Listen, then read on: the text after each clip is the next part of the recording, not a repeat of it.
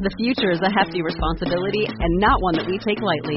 But then, taking things lightly has never been what Hefty is about. That's why we've created the Hefty Renew program that turns hard to recycle plastics into valuable resources like park benches and building materials. To participate, simply fill up an orange Hefty Renew bag with accepted items, tie it up, and drop it in with your regular recycling. That's it. It's that easy. It's time to rethink recycling with Renew. Particular valued resources may vary by geography. More info available at heftyrenew.com. You are Listening to this is Cruise Radio Rewind. Real reviews from real cruisers. Super excited about today's interview because I had a chance to sit down with Carnival's entertainment architect, Joe Farcus. Joe pretty much designed every single Carnival ship from 1977 all the way up until I believe he his last ship was Carnival Magic, but he stayed with Carnival Corporation until 2014.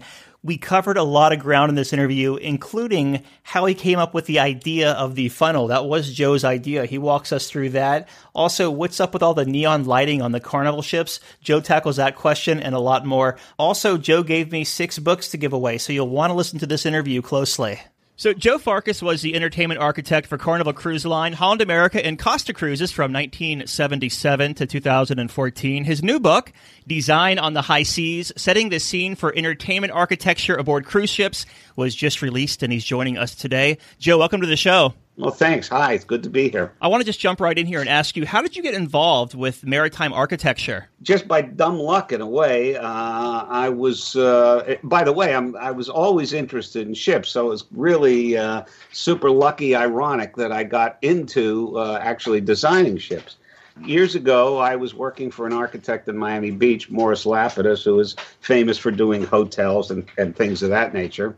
And uh, I met Ted Arison uh, in that capacity. He was uh, Carnival had bought their second ship, uh, sorry, their first ship, the Mardi Gras, and I just was briefly involved with that. No real design work. But then when they got their second ship, the what became the Carnival, I was the project manager on the ship, and uh, you know the the the, the building uh, design field was in a real recession. There was almost no work in the office, so that gave me the time to actually supervise the construction, get contractors, and actually pick up some tools and do some work myself. And uh, that's how I really got to know Ted, or, or better yet, that's how he got to know me. And uh, the Carnival turned out to be, well, first of all, it was a seat of your pants uh, conversion, a very low budget. And, uh, you know, when I called contractors to do some work, they knew me and they said, okay, who's this work for? I said, Carnival Cruise Lines. The first thing they said is, okay, we need a check first before we do Wow. anything. So it was quite a different company then. I had a falling out with Lapidus, and I had heard that Ted Arison uh, was um, thinking about buying a third ship, an old ship, and converting it. And I made a pitch to him, and uh, for some miraculous reason, he gave me the job. And that was in 1977, and that began my career. It allowed me to quit my job, open my own uh, little office, and uh, begin working on ships. And uh, and that just grew and grew and grew to a point where at one point in time, I was working at various stages, uh, four sh- cruise ships at one time, and my office consisted of myself, my wife, and uh, two Finnish uh, designers who uh, worked for me, and that was it. And we did a you know an amazing amount of work with the. I'm sure if you did a ratio of of design work compared to staff, it would it would be a new world's record if there were such a thing. When y'all were converting ships like Mardi Gras and the, the Carnival, like these days they're doing these refurbishments in a matter of like you know 38 days or 58 days in state of the art shipyards. Was it the same back then? No, we we did it. I remember the ship came in. Uh, the the Carnival arrived in Miami actually on January 1st um, nineteen seventy six, I believe, and uh, we had about two weeks that we worked uh, alongside. The ship was tied up at the old Coast Guard station. We did everything uh, ourselves on board with workmen and uh, a staff of people, Italians mainly, who you know who worked on the ship. And then the ship had to go to dry dock for a week and then back. So we had, I would say, total of about three weeks to do this job. Wow. Uh, but there is no comparison whatsoever to today's conversions, which are multi multi million dollar deals. This was, I mean, from the interior design point of view, this was I don't know, maybe a half a million dollars, maybe not that much. So. Um, totally totally different you know it's difference between a skyrocket and a rocket to the moon you coined the phrase entertainment architect what's the difference between that title and like a naval architect Okay, well, it's it's actually entertainment architecture. I'm an architect, and uh, and I came up with the phrase entertainment architecture because it just it just happened.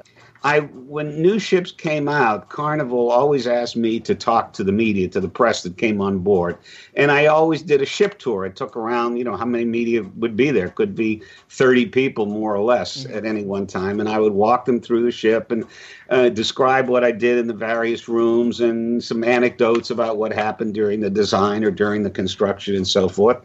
One day, as I was talking, it struck me that you know that this is uh, the, the, the uh, an overall underlying description of the experience on board had a great deal to do with entertainment. And I don't mean entertainment that you see on a stage. I mean where you, as the passenger or the guest on board, are the star of the show. And everybody that is there to, to wait on you, bring you a drink, even entertain and so forth, it's all part of, uh, of entertainment. And I just sort of blurted out. So what I do is entertainment architecture it made such sense to me at that moment in time uh, because uh, that's exactly what it was. I mean, I used the, it's in the book, an analogy of movies of how I look at what the experience or the analogous experience of a passenger coming to the ship and uh, finally going on a cruise, much like going to a movie where you take your car, you go to the theater, you buy your ticket, you buy some popcorn, maybe you sit in the auditorium, and uh, and then the lights go down and the magic begins on the screen.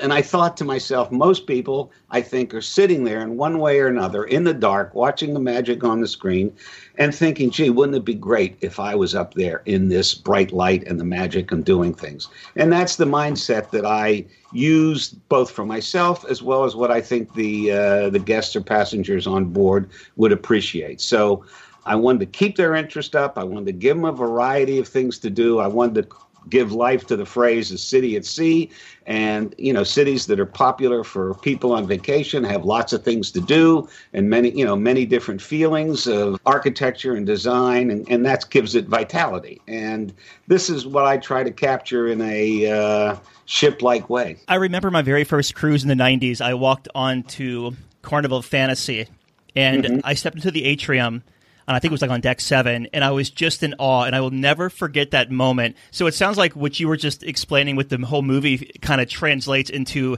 your design of the atrium on the fantasy class ships. I couldn't have said it better if I wrote the script for you. Oh. You're also, and for the listeners who don't know, you were the man behind the signature carnival funnel or whale tail, as some call it. How did you yeah. develop that idea? It's an interesting story. I'll, I'll try to be as brief as I possibly can.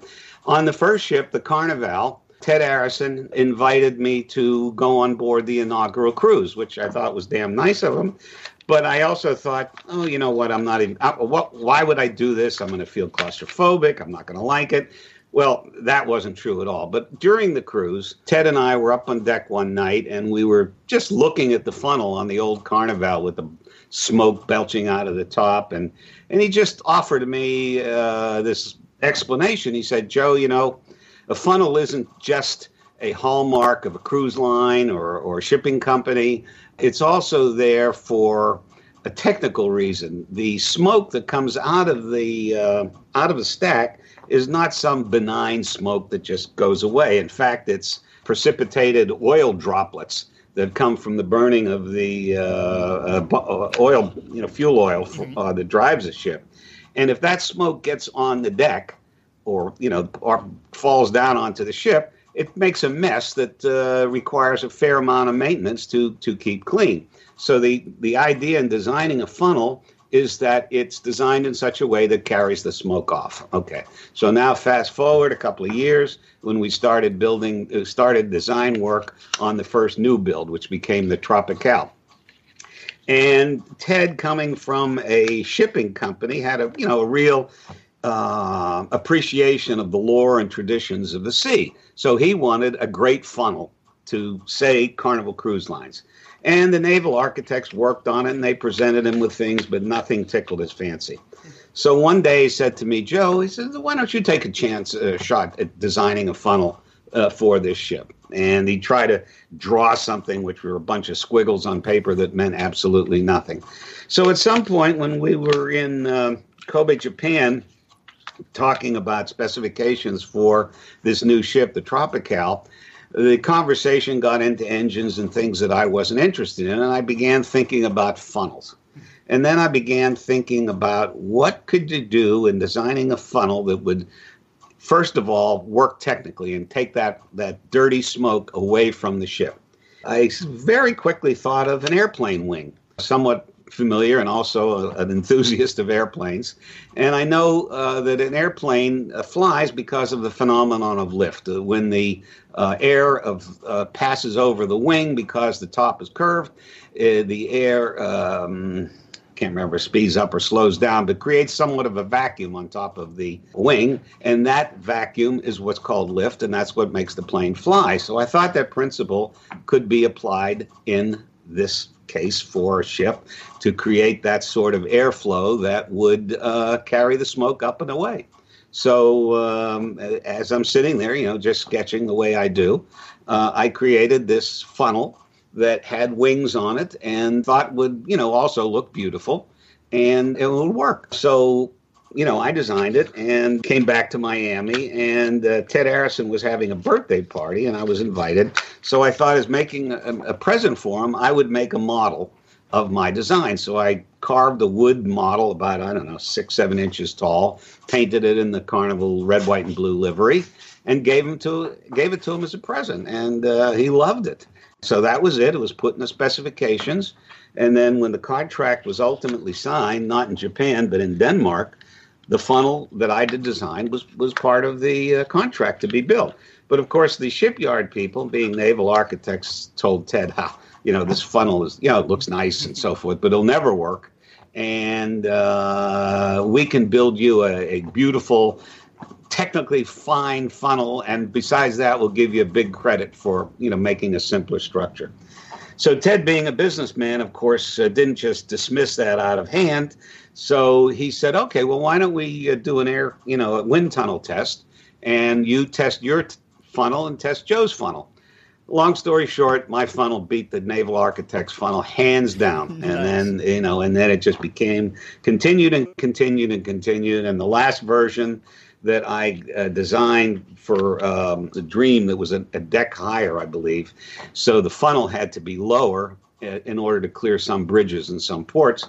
So I redesigned that, and we had to do another wind tunnel test. And I went to that one. It was in Vienna, and did the test and they you know it's they blow smoke through the funnel in the in the proper way and proper scale. They blow wind on it from all different directions and you know and photograph and measure the results. There's intakes on the model to see if anything comes in from the smoke.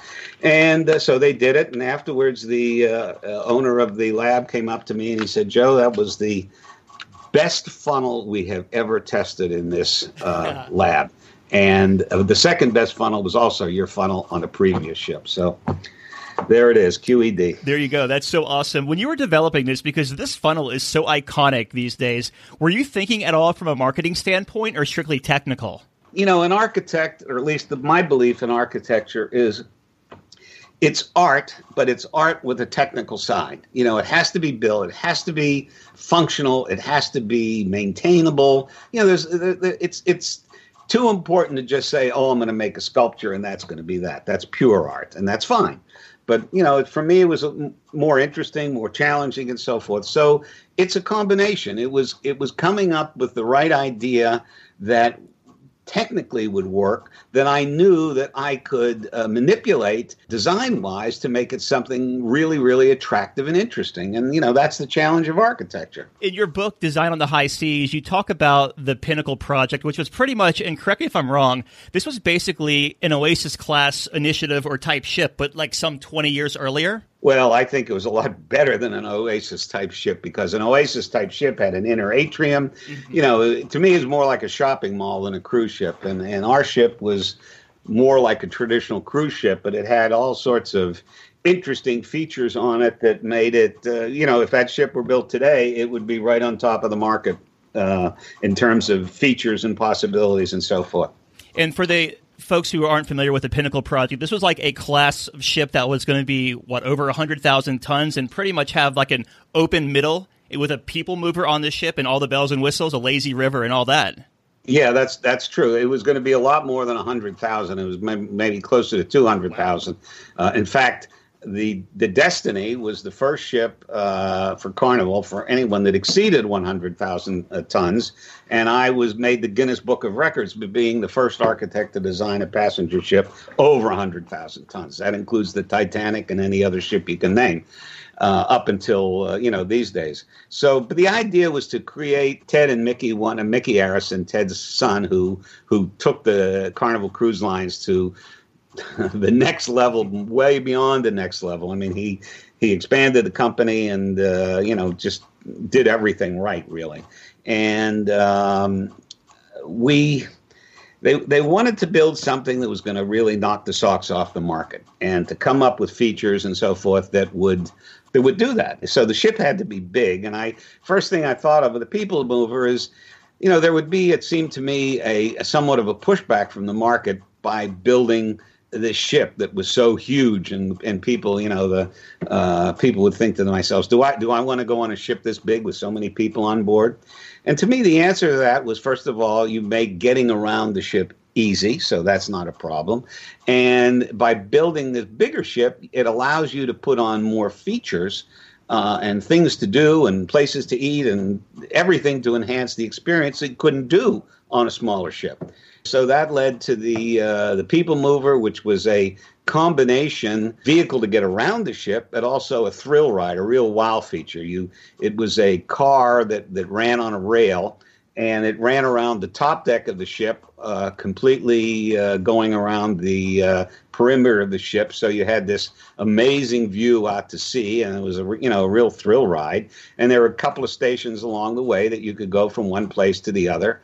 And then at one point, when the uh, people mover car came around, the whole car and track lowered to the lower the, the highest um, main public room deck, and then went back and forth. So you had this amazing, thrilling way to get around the ship that would be instead of you know instead of making the big ship a negative it made it a positive because this was you know just something great. And then there were other features seven restaurants you know all sorts of interesting things that would have you know that would be uh, just as relevant today as it was uh, when that ship was designed. And everyone at carnival loved it. Ted mickey loved it.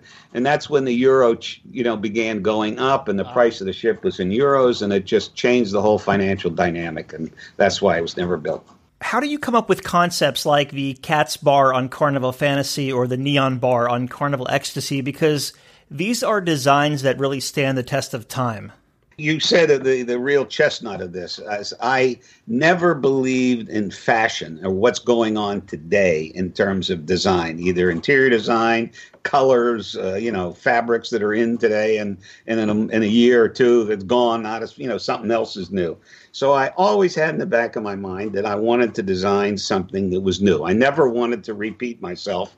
And even we did like on the on the uh, fantasy class of ship, I think we did nine ships of of that series where the floor plan or the GAP was pretty much exactly the same, but each one had its own individual feeling. You you would you as a as a repeat passenger, you can go from one to the other. You would know you would know what the general program is. You knew how the food was, but in terms of what you actually saw and experienced, uh, it was completely different. The idea being that even though these ships are huge and and even getting you know getting huger, if I can say that, it's still a confined space. It's not like a hotel in Vegas where you can, you know, it's themed in one, everything is themed under one particular theme. That works because at a hotel you can go out the door and go to the next themed hotel and so forth and so on. But on a ship, until you go into port, which is, you know, a limited time, you're you're married to that enclosed environment. So I wanted to give the designs a variety of feelings throughout each ship and throughout the fleet so that you never got you you always had to take notice of the interiors. The idea being that you were still discovering something new on the last day of the cruise. And I thought I thought that that would lead to excitement and a desire to come back for more. And you know time has shown that that's exactly what happened. Did your design tastes change over time? I don't think it changed. I mean, I look back at older designs, and uh, like you just say, the neon bar, for example, or Chinatown. I think they're just as relevant today as they ever were because, again, they weren't based on fashion or what's in today or trends. No, we never did any marketing studies. We never did focus groups. You know, they, Ted Arison and later Mickey just left it all up to me to, to create the product and uh, give it the personality and the design features that you know that it would make it a, a successful product. And it, indeed it is a product. If you're going to pick one ship that you have done in your career and say you know this represents me at my aesthetic best which mm-hmm. ship would that be? Yeah well okay which one of your children do you like the best? Right. Tough question. I, i've always felt that what i like the best is the last ship that i've done because it represents the culmination of everything that I have learned and felt and seen in the past. So, uh, under those set of circumstances, the uh, the Costa Diadema, which was my last ship, what I did was learn more. You know, some more sophistication, more technical features that could be done because the technology of lighting, for example, and other things had moved forward and i always kept on top of all that. So we would have you know the latest technical features that would create the most interesting effects. And indeed uh, you know that's exactly what what happened. So uh, the challenge was in a way was was cost because cost kept going up relatively speaking. So the challenge was to make designs that would fit into the budget of the ship the cost of the ship very proudly i can say that that's pretty much exactly what I did. Ted Arison and Mickey were not interested in paying extra costs for designs. I always had to work within the contract price. And believe me, that was a real negotiation because you des- make make a design. Then we have meetings with the shipyards where they say everything, you know, relatively speaking, they say everything's too expensive, and I say no, it's not. And then we go back and forth in, in meetings and make compromises on designs and details but uh, I was very flexible with the yard. I, I would listen to them to their technical, you know, technical thinking, and was able to modify the design not to really change the impact of it, but allow them to make it easier for them to build.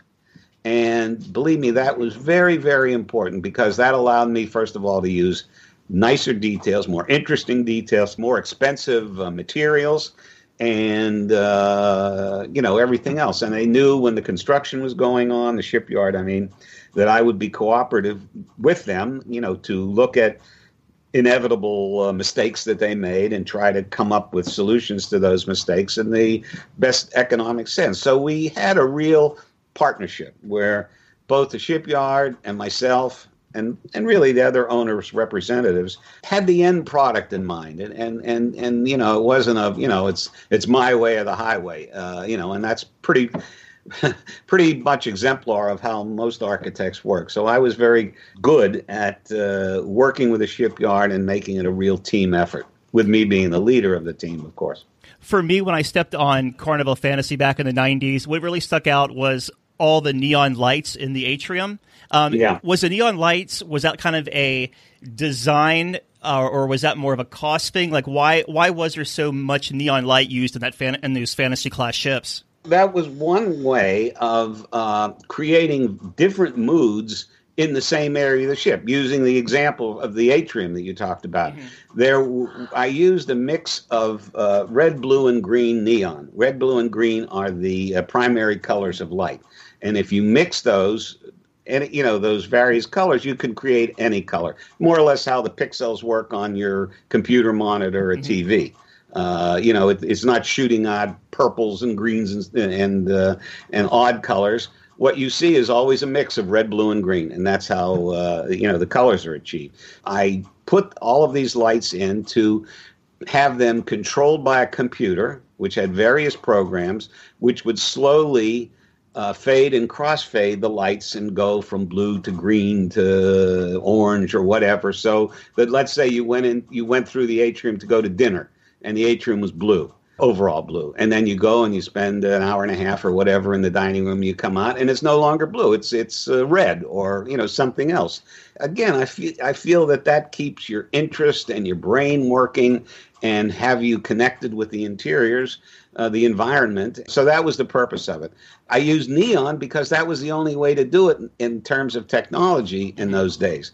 That morphed into LEDs, basically exactly the same red, blue, and green LEDs that could be mixed to create any color. And that was uh, a much better solution. It was much less expensive didn't throw off heat, didn't require high voltage. You know, so there, this was a product of the technical advances that were made in in lighting in this case. So, um, you know, so that was the idea. Uh, you know how that all came about, and, and that has always been used in one form or another in all the ships that I've worked on. The idea of changing ambiance in a room by changing the lighting through not just dimming, making it lighter or darker, but also using things to create color uh, changes. That again, you know, when you when you see things in different colored lights, that really has a profound effect on the uh, visualization of the especially other colors that you see that are you know let's say the wood on the walls or the fabric on the chairs or the carpet and so forth. So it it really is it's sort of magical. I mean what it does and you know it it, it makes it really alive all the surfaces not just there beautiful and sedate. Yes. Some ships like uh, let's say carnival legend they have like an overarching theme. Was there ever a theme you wanted to do but never got around to Never. The only thing that I did, only one design I changed in all the years, you know, almost 40 years I was working uh, for Carnival. That had nothing to do with oh, the design itself. I, I did a disco, and at that time, uh, you know, this um, the Disco Inferno song was out there.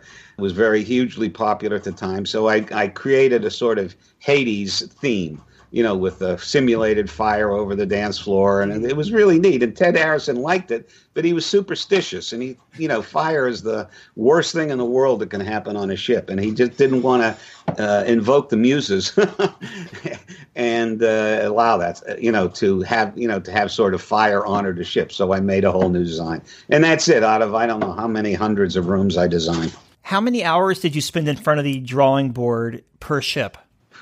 Hundreds more than hundreds, yeah. I would say, for each ship. Yeah. When I was in Miami, not in, you know, I, I, that's all I did. It was mm-hmm. draw. Uh, when, and, you know, but we were gone uh, maybe 20, 25% of the year visiting the shipyards, either inspecting the construction or more, more than likely uh, going over the, um, design development drawings and construction drawings and seeing mock-ups and you know getting it to a point where it could be realized and then the construction. So uh, it was very hands-on work. How do you come up with a ship's design theme? They all had what i used to what i coined a central idea. Mm-hmm. that central idea was something that i developed to uh, sort of create the umbrella that all the designs would be uh, created under um, you know, the one that I sort of really, really, really enjoyed doing was the um, the Carnival Conquest, where the ship was going to sail out of New Orleans, and so it had a French idea. So I thought I would create all the rooms as if they all inspired by one of the French or Impressionist painters. So we uh, we did a uh, you know uh, Gauguin, and uh, was the was the casino, and I uh, you know, decorated things with reproductions of his paintings as sort of murals and decoration, but even more so, uh, created uh, what looked like the wood carvings that he did during his days in Tahiti. Did a Picasso, a, a, uh, a Van Gogh room, and I it didn't follow a painting, but what I did was create twisted forms of columns and walls painted in a heavy impasto paint that Van Gogh might have done. And I mean, that was to me a lot of fun. Uh, the, Moulin, the main lounge was uh, from um, the Moulin Rouge, and uh, you know, I, I did uh, you know almost 50 ships. It's hard to remember. Whenever it came time to design and create the Spirit class, which came after the Fantasy class. Um, yeah. There was a couple of changes there, like a like a two deck promenade almost, and only one main dining room in the back of the ship instead of two regular dining right. rooms like the previous fantasy class ship. Was all of that done for like passenger flow? Absolutely. You know, I when when we started working on the GA of that the GAP, we call it GA. So uh, I, I wanted to take the things that we had learned in the past and things that could have been appro- improved and build that into the GAP. So one of them was um, in in the previous ships, the atrium was located on the forward stair, so it was not in the center of the ship. And I thought absolutely the the main lobby, atrium, and so forth needed to be in the center of the ship. So that was the thing that I insisted on and changed. You know, changed. Then and then the restaurant. The issue was you know how to deal with the restaurant situation. We were always used to two restaurants, a forward and an aft, with the um, uh, galley between the two, and uh, that caused a real problem because if you wa- if you were going from let's say the lobby and you wanted to go to the aft restaurant, you couldn't go directly through the forward restaurant to get to the aft restaurant because there was the galley blocking the way. So you had to go up one deck, go all the way uh, aft, and then go down into the aft restaurant. And I thought, you know, that works. It was okay. Uh, but I thought it could be really improved, and I felt like, okay, let's do it this way. Instead of doing the uh, two restaurants with a galley in between, I said, let's do the, ga- the galley below the restaurant and have the two decks of a larger restaurant right above it. And this way, the people can flow to that restaurant from both the main level and the upper level completely unencumbered and going through shops and going through other areas and really make it a much more pleasant trip. And that the service from, you know, the waiter service would work by escalators. And I knew that would work because in the previous ships where the galley was in the middle, we still had escalators going from the galley up to the second level. So if the if the waiters can go up one level in escalators, I posited why can't they do it in 2 mm-hmm. and that just make the whole ship work so much better. It opens so many doors. And uh, and uh, first uh, the, especially the people that ran the restaurant they I think they practically fell out of their chairs when they uh, heard the idea in the first time. But then you know it began to sink in and sure enough it was uh, you know it, it worked like a charm and uh, you know the rest is history on that one and that also allowed me to have the atrium finish in a skylight at the top, which I had done on the uh, fantasy class, started that. But we could do something really, really interesting. The location of the casing, and that's the the chimney where all the exhaust and all the pipes from the engine room go up into the funnel and out the top. That was right behind um, the the uh, lobby. So I was able to create the redesign the carnival funnel and so that the front part of it was over the atrium, and I decided to make that out of instead of red painted steel, red tinted glass. So it created a really great um, visual from the lobby, looking up in the daytime, especially seeing the sky through this red glass, and at night it was also spectacular. So it was a that and, and many other changes in in the uh, in the GA. Uh, um, allowed that you know allowed this to happen. It was a great success. People, it gave it first of all, it gave the feeling on board as a much higher level ship. It was much I don't know. From the passenger's point of view, it seemed like it was less dense, easier to get around, just a, a, higher standard, shall we say, just by virtue of the spatial design and presentation and, and circulation.